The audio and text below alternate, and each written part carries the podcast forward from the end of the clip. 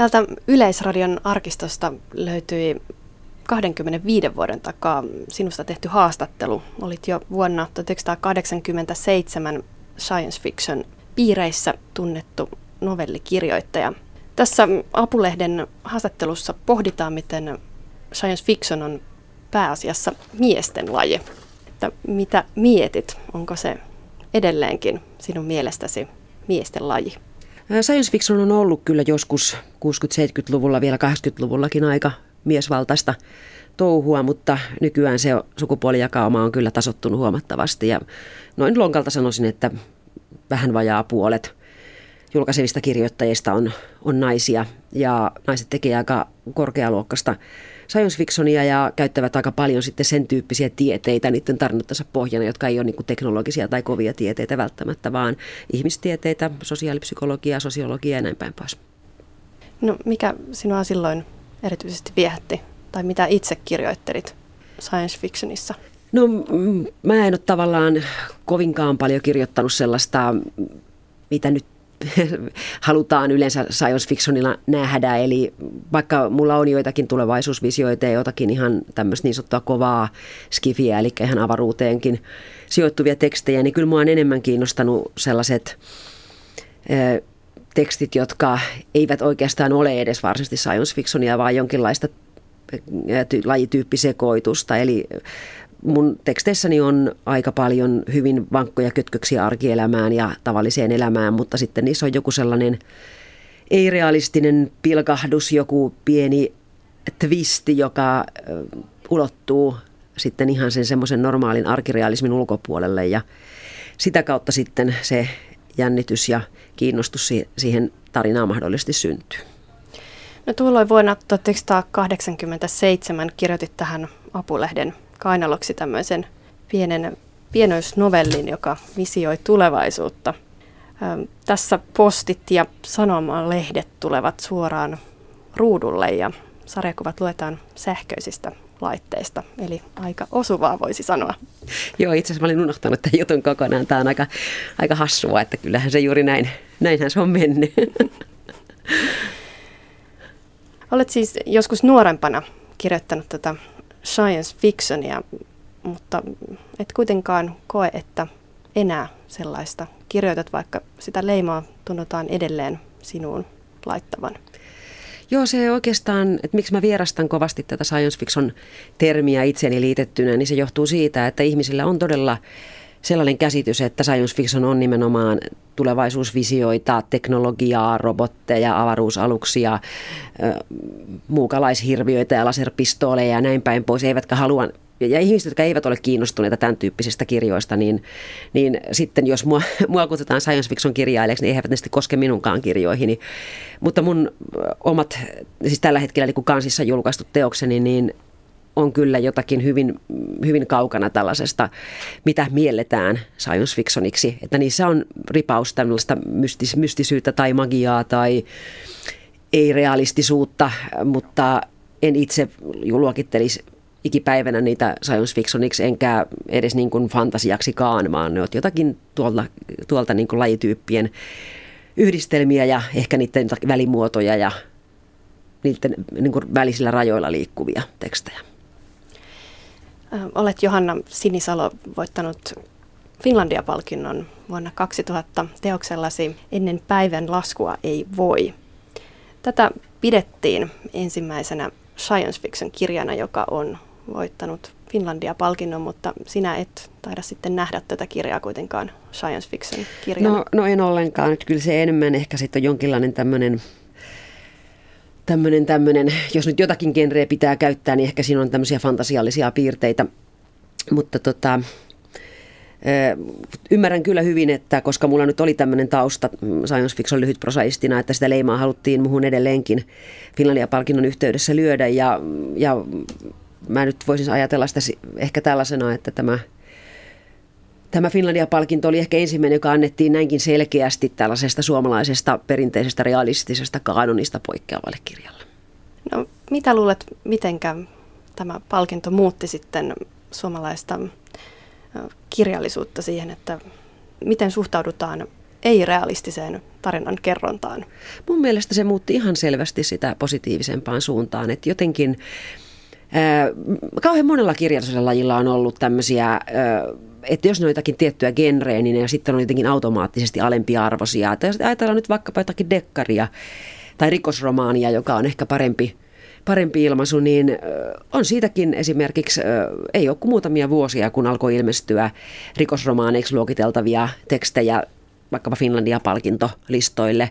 Nyt Finlandia-palkintolistoilla on ollut ihan todella tämmöistä kaikilla tavoilla science fiction genreä edustavia tekstejä. Esimerkiksi Risto Isomäen Sarasvatin hiekka oli takavuosina Finlandia-ehdokkaana.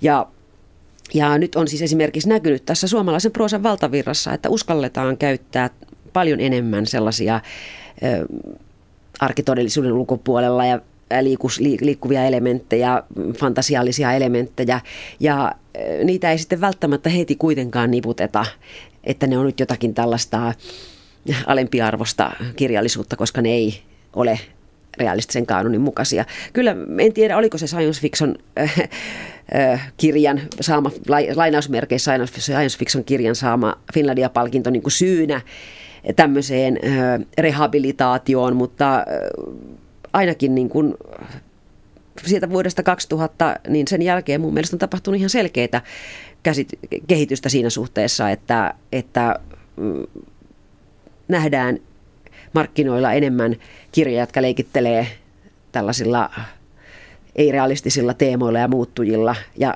niitä myöskin huomioidaan ja palkitaan ja, ja ne, tota, niitä ilmeisestikin luetaan enemmän kuin ennen. No onko se muuttunut vähän myös normiksi, että pitää olla jonkinlaista erikoista kokeilua siellä kirjassa? Tarkoitatko kirjallisuuspalkintojen suhteen vai? Niin. Mm. Ja ylipäätään oletuksena ehkä. No ehkä, ehkä tota, mä voisin kyllä tervehtiä ihan semmoisella ilolla ja hyväksynnällä sitä, että, että ei nähdä enää, että on joku yksi ainoa oikea tapa kirjoittaa. Että jos tehdään tällaisia leikitteleviä kokeiluja muodolla tai sisällöllä tai teemoilla, niin minusta se on pelkästään ilahduttavaa. Ja musta on tosi kiva, että sitten erilaiset palkintoraadit ja myöskin lukeva yleisö, niin, niin alkaa sitten omaksua sitä, että, että ei todellakaan ole olemassa sellaista niin kuin hyvän romaanin prototyyppiä, joka sitten, jota pitäisi sitten soveltaa tekstiin niin, että se sitten olisi tällainen vaikkapa jonkun palkinnon arvoinen. Tuo Finlandia-palkinto oli varmaan aikamoinen käänne urallasi. Ainakin tuo ennen päivänlaskua ei voi on päässyt myös Yhdysvaltojen markkinoille ja siitäkö taitaa olla tulossa myös Yhdysvalloissa elokuva.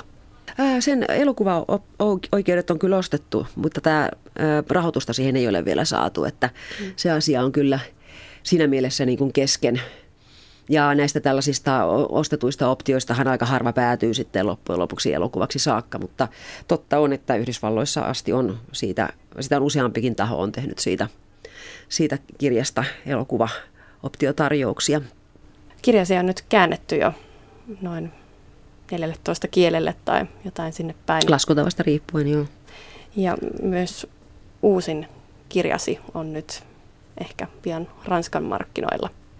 Mitä siihen tarvitaan, että pääsee tekemään tällaisia kansainvälisiä läpimurtoja? No ennen päivälaskua ei voi kyllä tasotteli tietä aika kivasti, eli silloinhan on helpohko markkinoida kirjaa ulkomaille, jos on saanut tämmöisen merkittävän kansallisen palkinnon. Eli se on semmoinen myyntiargumentti jo, että siihen suhtaudutaan todella vakavasti, että ehkä tämä kirja kannattaa, kannattaa lukea tai luettaa jollakin kustantamon luottolukijalla. Ja sitten tietysti kun ensimmäinen teos on sitten äh, käännetty useille kielille, sehän on myöskin saanut äh, erilaisia huomionosoituksia Yhdysvalloissa muun muassa James Tiptree Junior-palkinnon ja näin päin pois, niin silloin tietenkin on ihan selvää, että myöskin seuraavia kirjoja sitten nämä ulkomaiset kustantamot lukevat tarkemmin ja, ja miettivät niiden ottamista kustannusohjelmaan.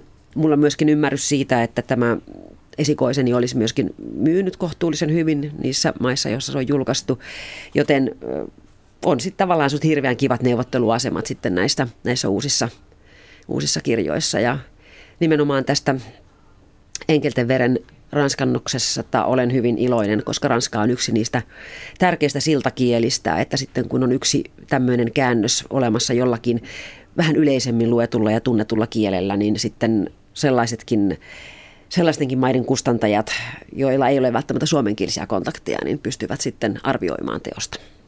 No, miten suomalainen kirjallisuus voisi jotenkin brändäytyä tuonne maailmalle, että siellä mahdollisimman monet suomalaiset kirjailijat pääsisivät myymään omia teoksia? Joo, toi on hirveän mielenkiintoinen kysymys.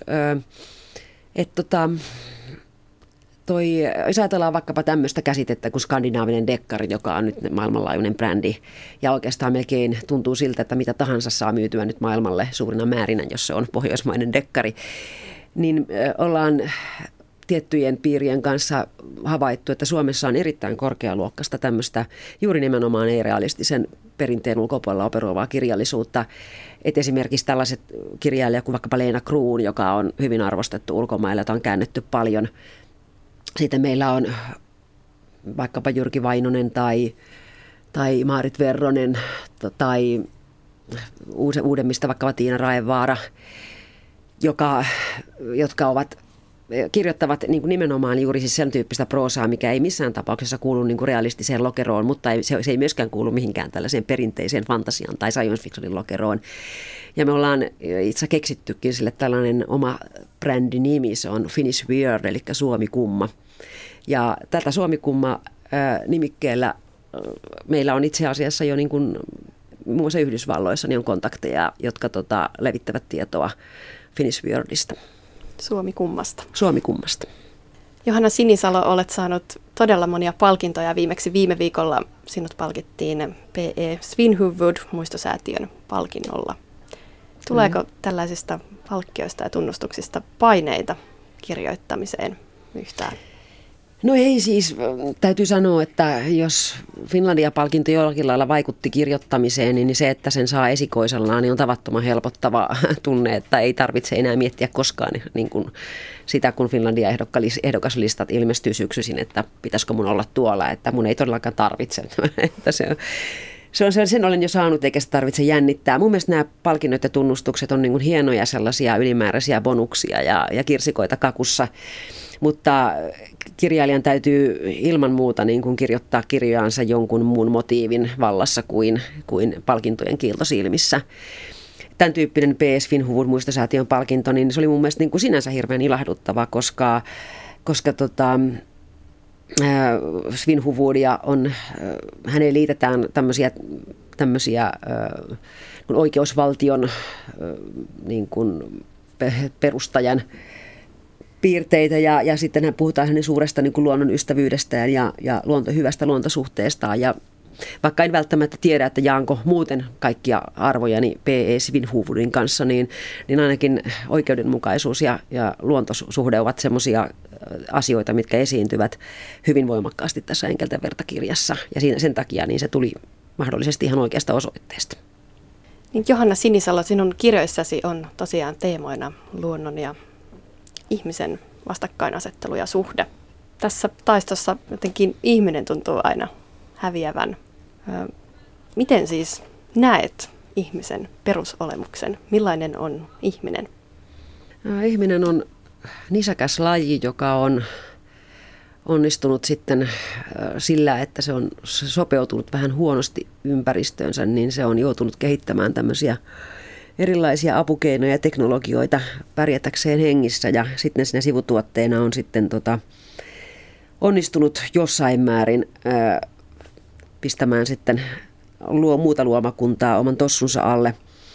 Ja ihmiseltä tuntuu niin kuin aina välillä unohtuvan se, että, että ollaan nyt niin kuin osa ekosysteemiä, eikä mitenkään sen ulkopuolisia olentoja, taikka puhumattakaan, että oltaisiin niin jotenkin ekosysteemin yläpuolella, niin kuin tunnutaan ajattelevan vaan meidän pitäisi niin kuin kyetä näkemään nimenomaan se oma roolimme tässä systeemissä eh, jonkinlaisena niin kuin yhteistyökumppanina eikä pelkästään niin kuin riistäjänä ja, ja hyväksikäyttäjänä ja hyödyntäjänä.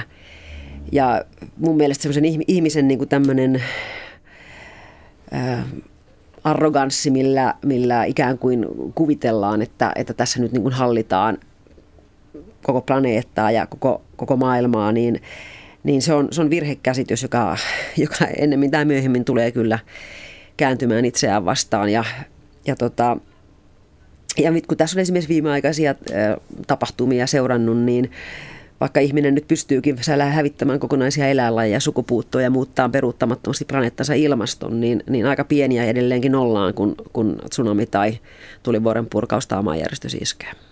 Uusimmassa kirjasta kirjoitat varsin pienistä olennoista tämän maapallon päällä, eli mehiläisistä. Miksi valikoit juuri mehiläiset aiheeksi tähän uusimpaan kirjaan? No siihen on erittäin monta hyvin painavaa syytä. Ensimmäinen on se, että tässä kirjassa lähdetään liikkeelle tule, niin kuin fiktiivisessä tulevaisuudessa tapahtuvasta tämmöisestä mehiläisten joukkokatoamisesta, joka on itse asiassa ilmiönä jo olemassa, mutta ei, ei tämän kirjani esittämissä mittasuhteissa. Mutta joka tapauksessa jo 2000-luvun luvulta lähtien niin on havaittu sekä Yhdysvalloissa että Euroopassa tällaisia selittämättömiä pesien mehiläisten joukkokatoamisia. Ja mehiläisten katoaminen maailmasta ei tarkoittaisi sitä, että nyt meiltä loppuu hunaja, vaan meiltä loppuisi ylipäätään kaikki ruoka. Tai ei nyt aivan kaikki, mutta sanotaan noin 40-70 prosenttia, siis tämä on ihan laskutavasta riippuen, ihmisen ravinnokseen käyttämistä kasveista on mehiläisten pölyttämiä, eli, eli täysin niin kuin riippuvaisia tästä.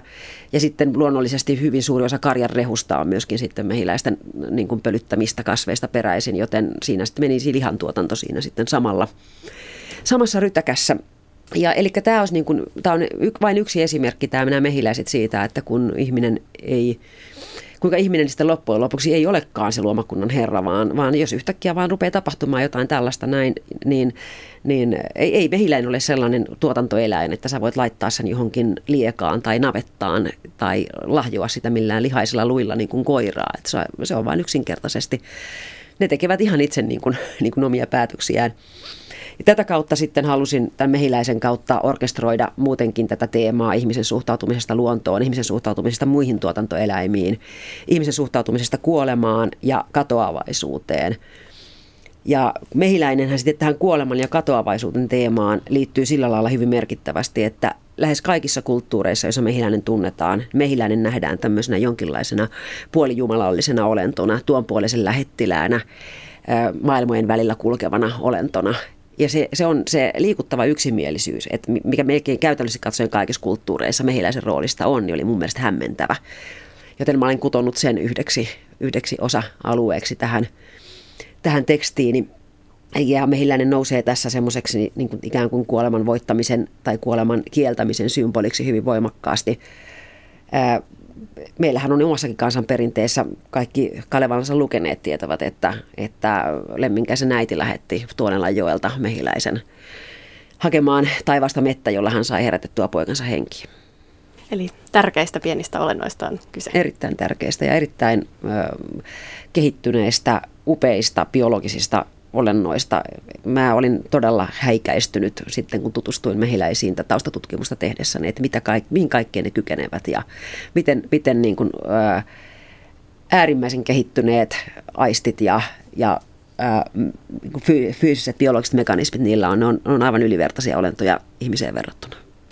Otat aika vakavasti kirjoissasi tällaisiin eläimiin ja luontoon liittyvät teemat. Eli oletko vähän sitten huolissasi kaikesta ilmastonmuutoksesta ja eläinten oikeuksista vai miksi ne ovat tämmöisiä kantavia teemoja aika usein? No siis ilmastonmuutoshan nyt on sellainen yhteinen huoli, josta mun mielestä ei kyllä liikaa voi puhua tässä kirjassa, tässä Enkelten vertakirjassa, niin se ei ole välttämättä se ilmastonmuutos sinänsä ole, ole niin kuin oleellinen niinkään, vaan, vaan se on tietysti siellä taustalla tekijänä, että voiko esimerkiksi ilmastonmuutos olla syy siihen, minkä takia tästä vesipölyttäjät vähenevät. Eläinoikeuksista sinänsä, niin, niin en ole itse mikään parikaadella hyppivä eläinaktivisti, mutta halusin kirjoittaa nimenomaan eläinten oikeuksista sellaisesta kulmasta, että, että mun toinen kirjani toinen päähenkilö on, sanotaan vaikka suoraan ekoterroristi.